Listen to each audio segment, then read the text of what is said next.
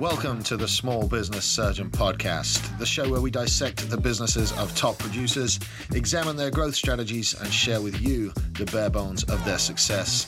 I am your host, Samuel Smith, and I'm glad you're here. Let's operate.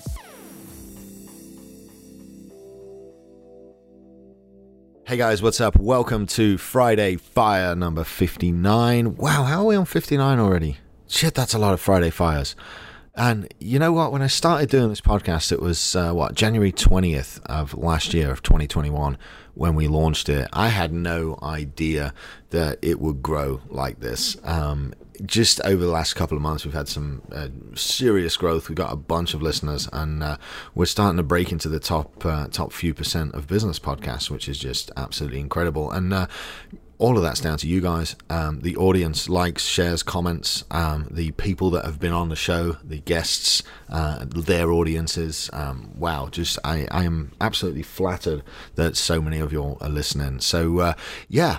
The Small Business Surgeon, Friday Fire. Uh, my name's Sam, and uh, for those of you just finding the show, uh, I am now the Small Business Surgeon. I appear to have become this guy over the course of the last year. And um, so we do three shows a week now. Mondays, we have uh, guests and interviews from around the world of entrepreneurship, and uh, this Monday is no different. We have got none other than uh, one of Atlanta, Georgia's top real estate producers, Chase Scroggins. He's going to be joining us on the show, talking a little bit about his real estate journey, but a little bit more about the uh, this little side journey he's taken into uh, independent entrepreneurship with the launch of the Hustle clothing brand. So, uh, super interesting story there for you guys coming up this Monday.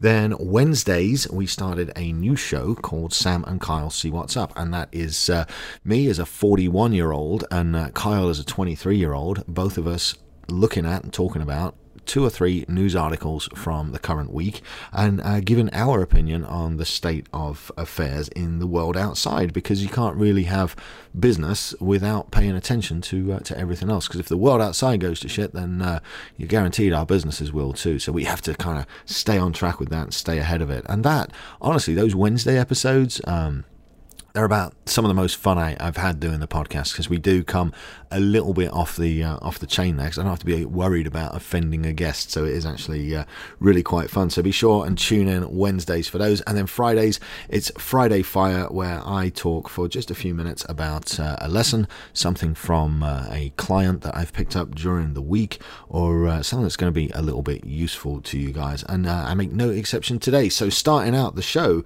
today's topic is employee employees because last week was Employee Appreciation Week. Um, I didn't know employees needed to be appreciated, you say, because uh, what are employees? Just happy little robots that do jobs for us, right? But no, surprisingly enough, employees are people. And then I thought that segued in really well with uh, with some employee retention questions that I had to field this week too. So uh, that's what we're going to talk about today. Those uh, magical little fuckers that actually work for you and produce the things that you need them to produce in order for your business to succeed. Yes, Kyle, I did refer to you as a magical little fucker, mate. Um, I do know you listen to this, and I do appreciate the magic that you do for us. Um, the rest of the employees should listen up too. Be more like Kyle. Um, all right, but not late. Anyway. So employee retention, um, I get these questions a lot, especially with the the price of things as they are now. So with um, with gas prices doing what they're doing and food prices and man you know let, us not beat around the bush. We're, we're suffering here from from quite severe inflation. What that's doing is causing shortages in the labor market to the point where everybody's raising their wages so now down at Target, there are big signs on the door, minimum $15 an hour. Uh, Buc-ee's, the gas station, minimum $16 plus benefits. So as an employer that has been, let's say you have like, oh shit, I don't know, let's say you have a, a company that does a lot of manual labor. Um, let's say you got a painting company or a, uh, a yard services company, for example, that's used to starting the guy with the weed eater on, you know, seven or eight dollars an hour how do you retain talent? How do you even like find employees when I could go wear khakis and a red shirt and make 15 bucks an hour walking around in Target, like looking busy, dressed like fucking Jake from State Farm? That's a very difficult question that a lot of people are struggling to answer. And it's going to be even harder to answer if you don't put your prices up too. Um, we're all in business to make a profit, guys. Um, you are going to have to take a long, hard look at what you're doing over the course of the next few months as this starts to percolate through the marketplace. Um, but employees are not magical little fuckers that just show up and do the things that you need done. Employees are people, and that's what we forget the most when somebody works for you, they are exchanging their most important commodity. They're exchanging their time. They're exchanging their life to be around you and to be around your mission and to help you succeed or your company succeed. They're trading their life for a dollar value. And that's it. So, why stop at a dollar value? Why not help your employees actually build the life they want. And so when they come to work for you, they are building the life they want in exchange for the opportunity to build it and the dollar value that goes with that opportunity. Did that make any sense at all? We'll get to that. First thing with employees, make sure you've got the right people in your company. That starts with core values. So I want to talk a little bit about core values because uh, I know I've talked about them before, but I know a lot of you guys skip over this shit and just pick and choose. And, and core values are just so fundamentally important because if I've got the same core values as my employees and we're on the same mission as a company, what happens is as an employee is confronted with a situation that they're not sure of how to handle, their core values will override and they will make decisions based on those core values which are similar to your core values, which then means they're going to make similar decisions to you in similar circumstances. That is invaluable because it's your business, it's your name. That's why you're scared of delegating to your employees because no one will do it as well as I can. Well, I've got news for you. They can all do it as well as you can. You're not special, you just figured out how to put all these bits in place. You can teach what you know and you can move up a notch and you can move up two notches. Right, so don't be afraid of this. Like, lean into it and serve your employees and teach them the skills they need based on the core values that are the same as yours. So, our core values, for example, I'll just run off a couple of them. This is what we run our business on. The number one core value we've got is leave it better than you found it. That goes for clients, it goes for conversations, it goes for everything. The number two core value be reliable. Show up on time every time and do the things you say you're going to do. The number three core value, we're coachable and humble. Number four, we are resourceful. Right? You can go through these core values and find people that match you. And if you live by those core values, not only are you going to find people that match you, you're going to attract people that match you. And your employees are going to attract people that match you by putting those core values front and center and being authentic with your employees. That's how you start to attract them. But how do you keep them? You have to keep giving them something worth coming to work for. The minute that what you offered isn't worth working for, they're going to go work for somebody else. So you have to keep giving them the thing that's going to make them show back up at work. Well, what is that? Well, have you asked them, maybe? What does your employee want out of life? You're trading life for money. So, what are their goals? Because if you can take their life goals and help give them their life goals, right? Anybody can pay them 15 bucks an hour, but if you're paying them 15 bucks an hour and helping them work towards a college degree, or and helping them save towards a down payment for a house, or and helping them go through credit repair and fix their credit, or and helping them get a real estate license. Do you see what I'm getting at here? This is not a happy little $15 an hour fucking monkey you just put in a box and pay. These are people. And if you want to retain them and if you want them to buy into your mission, you have to give them a fucking reason to buy. Plain and simple. So, what's in it for them? Now we're talking. So, there's a book called The Dream Manager by Matthew Kelly that outlines this and goes into it in great detail. And I want you guys to read that.